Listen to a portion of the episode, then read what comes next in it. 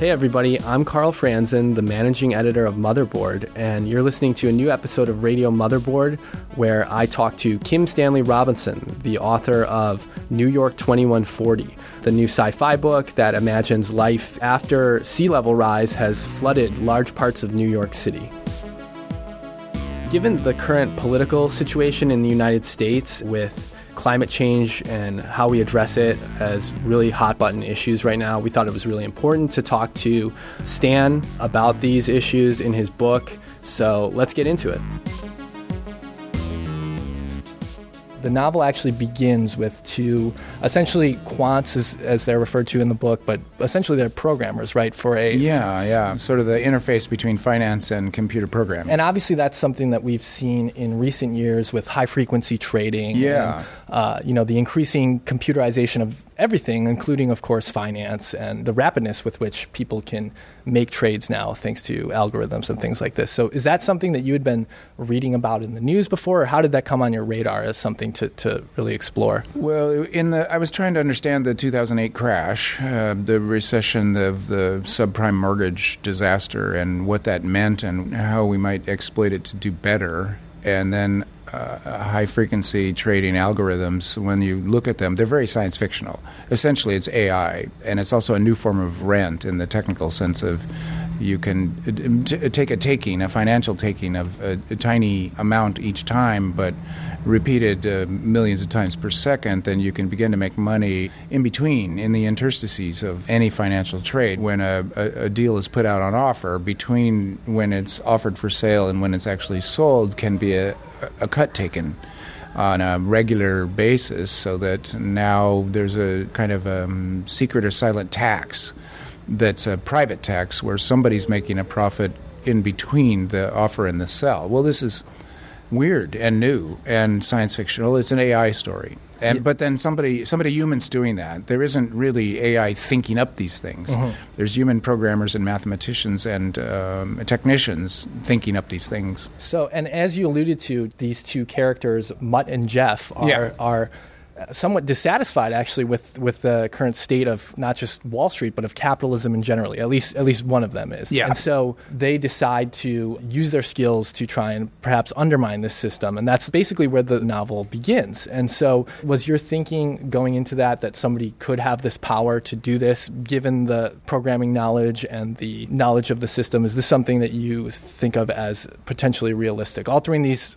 16 laws of uh, capitalism, let's say? Yeah well, it's not so much realistic as it is a dream or a hope. Mm-hmm. If if the laws that the whole world is running by are coherent and can be codified, they're written laws. It looks at first like you could fix them by way of a hack so that you just change 16 laws and enter that into the system, and suddenly the world's running better. It's a kind of utopian dream. But in fact, laws are backed by an immense amount of power that comes down to guns and hegemony, the agreement that everybody gives to obey the laws, that isn't precisely because a gun's in your face, it's because you think you need to in order to keep your job and to keep uh, part of the system that's everybody. So uh, at first you think it's a hack, and then when that doesn't work, because Mutt and Jeff are immediately snatched and stashed away as being dangerous subversives, then you have to think again to politics. So, how would you change the laws in an above board political process that everybody agrees on, essentially votes?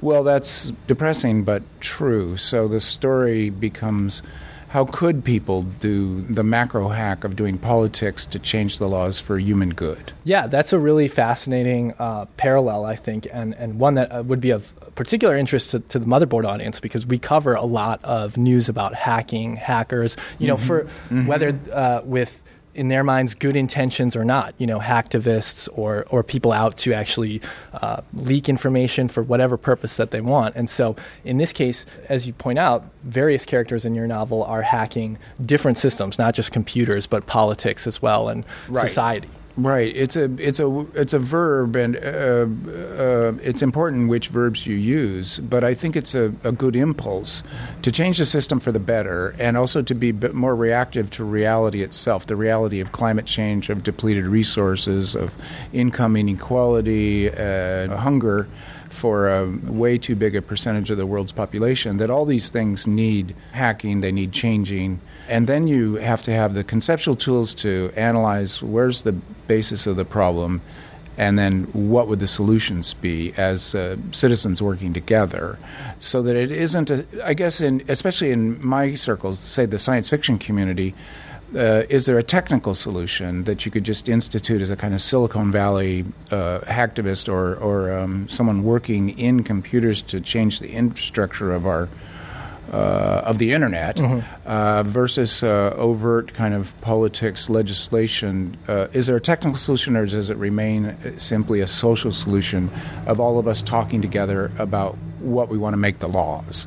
And maybe it's a combination of both, but it's worth exploring in stories. The stories now need to be concerned with this interface, and very seldom are they concerned with this interface. This is what maybe what science fiction can do that ordinary fiction doesn't do. Maybe this is what utopian science fiction can do that ordinary science fiction or space opera doesn't do. Um, at least for me, as a working writer, where I only you know a book every two years, I can't take on every cool story. Mm-hmm. So which story do I tell? And this one kind of took over and said, "This is the story to tell."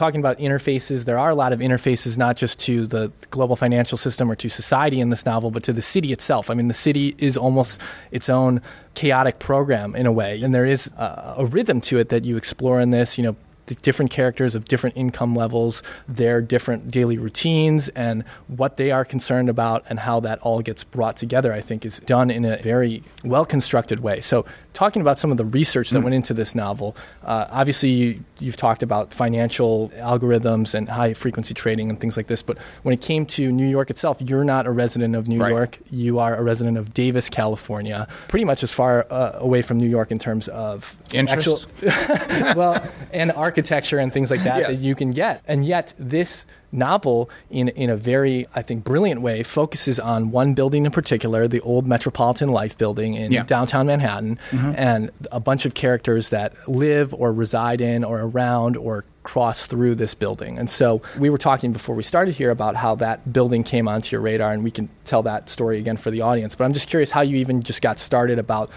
not being here in New York, did you use Google Maps to look around? How did you do all this research? Because the city itself yeah. is such a big character.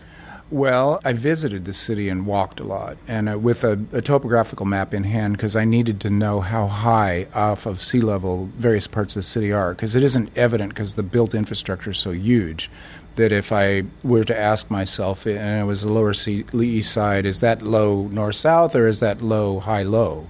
And so I needed to come and visit, and I did, and I was on the hunt, and I was having a blast.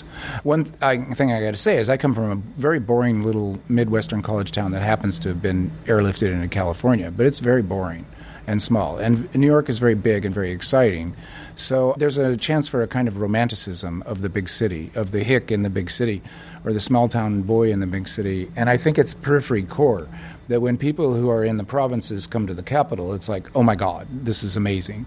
If you live here, it could be just like a giant hassle and it's always too crowded and too expensive, et cetera, et cetera. But if you visit here, it's like, oh my God. So that's my experience of it. And at first I was intimidated. What do I know about New York? Well, nothing. I know a lot more about Mars than I know about New York. I'm way more comfortable writing about Mars because everybody is equally ignorant about Mars, and I'm actually a Martian compared to everyone else. so that's my hometown. Yeah. But when it comes to New York, at first I was intimidated. Then when I came, talked to friends who are native New Yorkers, but also wandered around the city, I realized one of the things that makes New York New York is it's the city where everybody came from somewhere else. Yes. And there are some native New Yorkers, but they don't care. They're not proprietarial. If they were, they'd be crazy. Mm-hmm. Some of them are crazy, but a lot of them are just like whatever. You know, New York, uh, strangely popular, too popular. It's like being Marilyn Monroe. It's like a curse. Yes, we're New York. We're cursed. You know, go away. uh, but they nobody's saying don't write about New York unless you were born, you know, in Williamsburg. It would be absurd. Absolutely. So then I began to think I've got the same freedom everybody else does and this place has a history that anybody can look up if they want to. And then uh, I talk about the old MetLife building as my building, but it's only because I've spent so much time reading about it. I spent one very expensive night in the hotel that now occupies it just to see what it felt like. That was important, mm-hmm. but expensive, stupidly expensive, I may add. Uh, and then the rest of the city kind of falls into place as you kind of uh, as an artificial exercise in storytelling. Mm-hmm. Where's the important place for the story? Well, when I found out that the HMS Hussar went down with two million dollars of gold in 1780, then that part of the city became important. What's there now? And Coney Island's going to go underwater, so I needed to go to Coney Island. The cloisters are not going to go underwater, so I had to go up to the cloisters. The cloister cluster, the super cloister tall cluster, yes. skyscrapers are there in the year 2040 of 2140, right. according That's to your right. book. So. Yes. Well, what happens, I think, is that in the building craze, if you if you have uh, graphenated composites that are lighter and stronger than ever, in order to build space elevators, but you don't have a space elevator, what you do have is 300 story skyscrapers that make ours look rather short and stubby because the technical abilities will be there. Now that's science fiction, but it's also New York real estate. Yeah, absolutely. And I'm so glad that you brought that up as well because another wonderful thing about this book for the reader is that you do touch upon so many different not only aspects of life in New York, that grind, but yet that also that splendor and that wonder that one feels sometimes when walking around, and you capture that in various scenes of the sunlight falling mm. upon certain buildings and the water and all this aesthetic beauty that can come from living here. But you're touching upon a number of big themes, not only just capitalism, not only just real estate, not only just Wall Street and financial trading, not only just politics, but I think one of the big themes of the entire book is, to me at least, was, was survival and the fact that people are surviving through two giant cataclysmic events. I mean, there's the mm. first pulse and the second pulse, and this becomes revealed throughout the book, but it's very obvious when the book begins that essentially half of a third of Manhattan to a half of it is underwater. And so, yeah, yeah. although buildings, of course, are rising above that. And so, was it important for you to try and reflect all these different facets of life in New York at that time, or was, did that just flow sort of from the conceit, or how did you approach getting both that?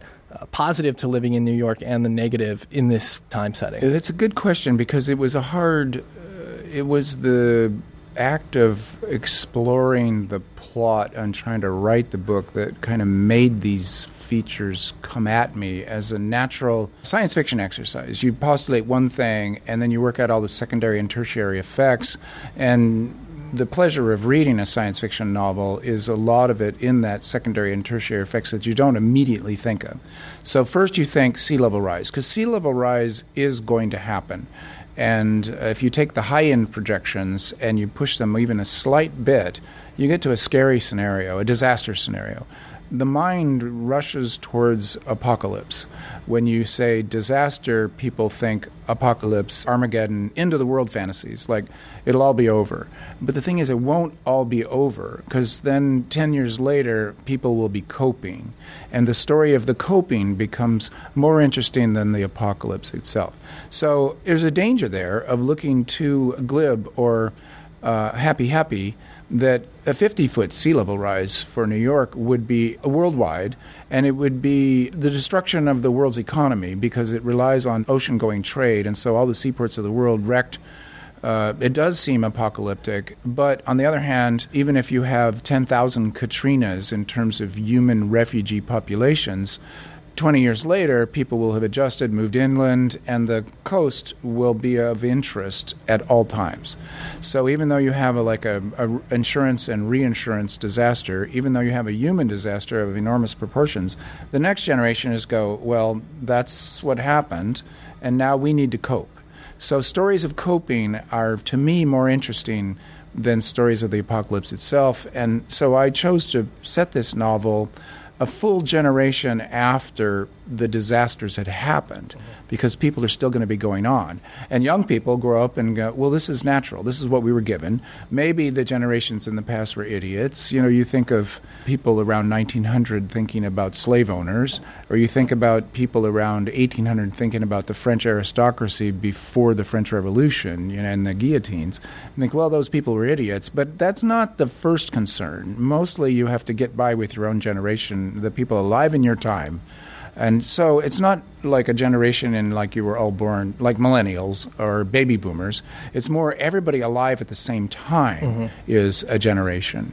And then in a, a certain number of years on, a century on, everybody will be dead, but there will still be a world population that is the generation of that time.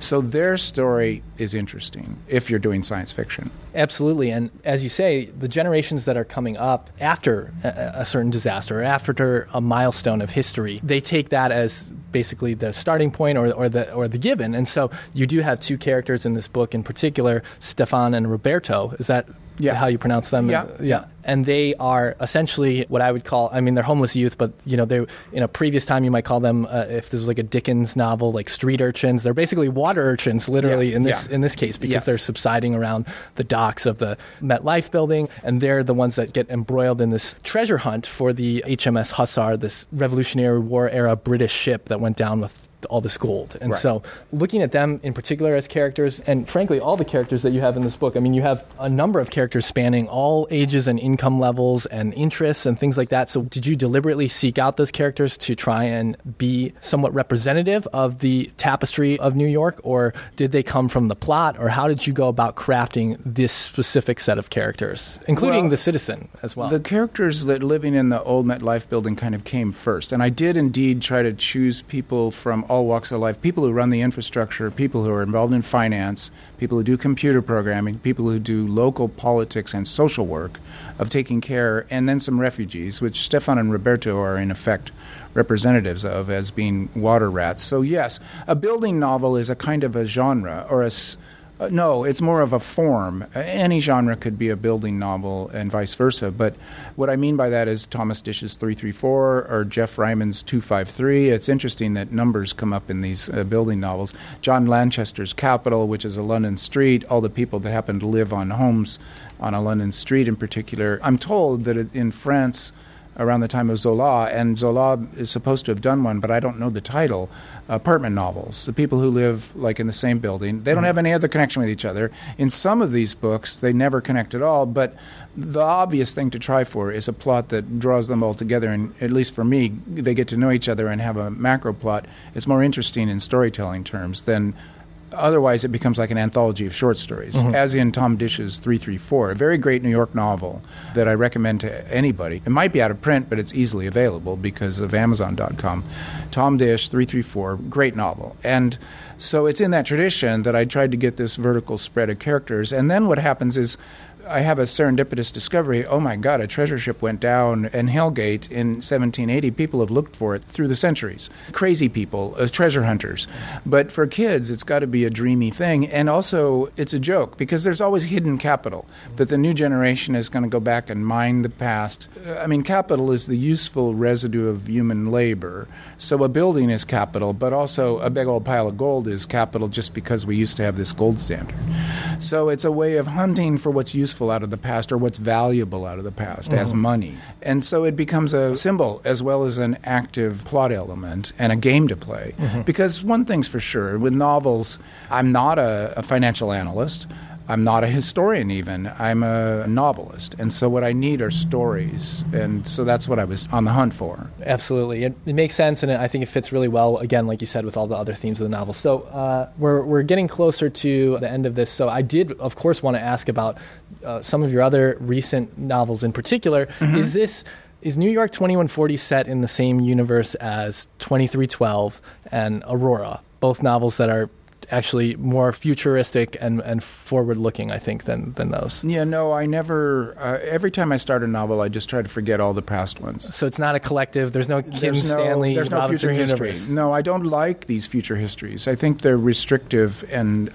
It's a game that a certain generation of science fiction writers did, but what my feeling is is that it restricts you to thinking that you did like in my case it would be 30 40 years ago well that's absurd what you want is that every time to take in all the new information and start a fresh history mm-hmm. now certain elements keep coming up um, floods finance um, i want to be free always to invent something entirely new now 2312 does have a drowned manhattan mm-hmm. but i had insufficiently thought it out, where I Mm-hmm. thought all of Manhattan would drown, and it turned out that I just didn't know the geography of the place. Mm-hmm. And when I studied the geography, I was thinking, whoa, I need to pay attention to the fact that large parts of Manhattan would never go underwater. Yeah. And then write a more accurate story. And also, I want the financial revolution that didn't happen in 2312 to happen in 2140, Mm-hmm. so that the, the histories don't match up. Okay. Abs- And they shouldn't. They Yeah. to my mind, they shouldn't match up. And the poor writers that have stuck themselves in a future history, they're always backstorying and jiggering, and and they essentially have m- put manacles on their brain. retconning, as they call it in the in the comic book industry, What to go back to go back and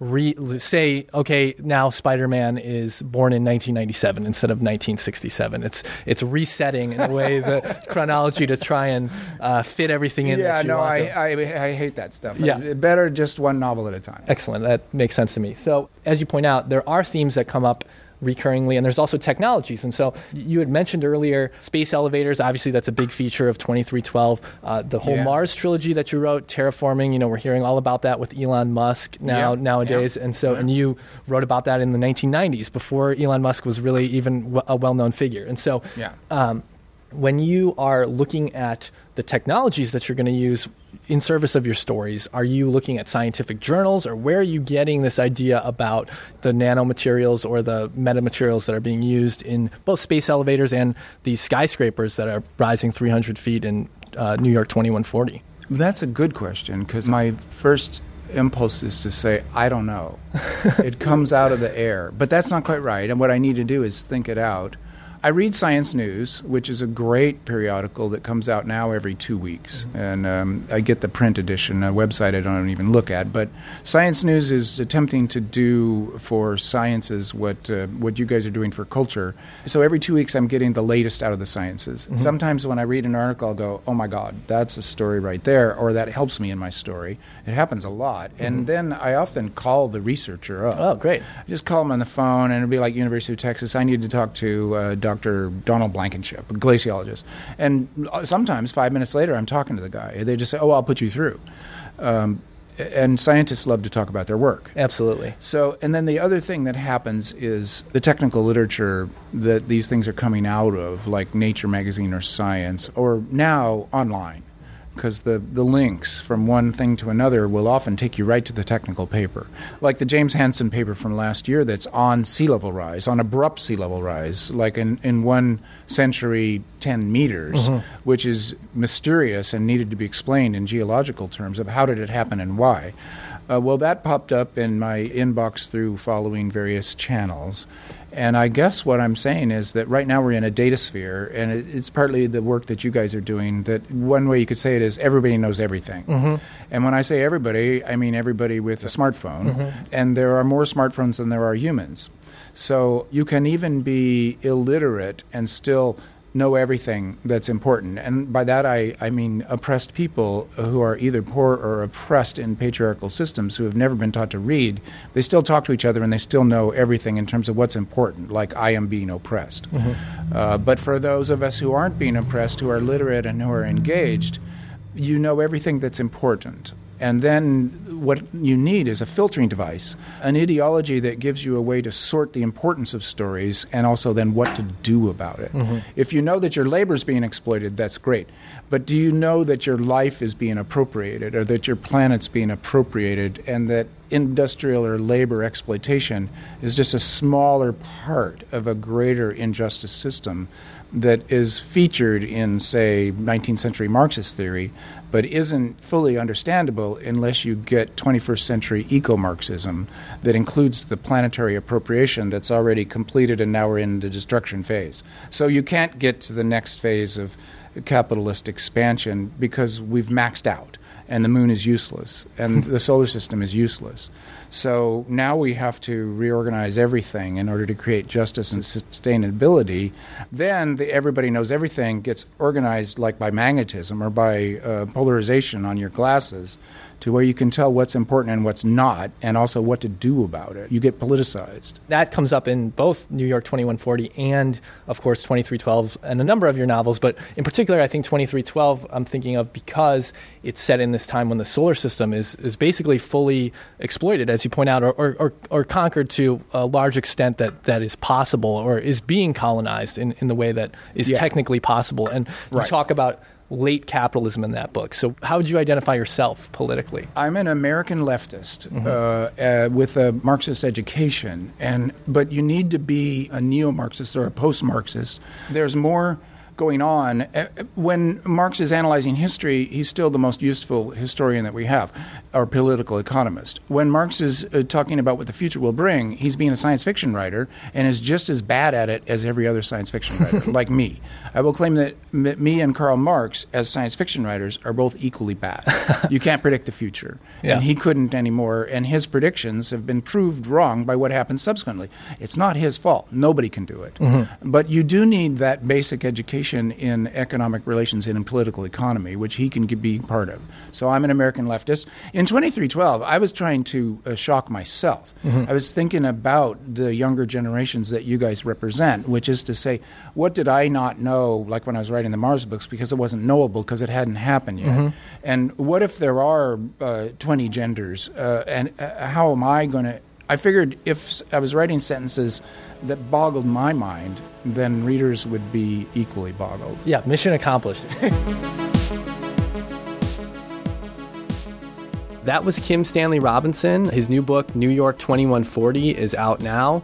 Thanks everybody for listening, and thank you to our editor, Tim Barnes.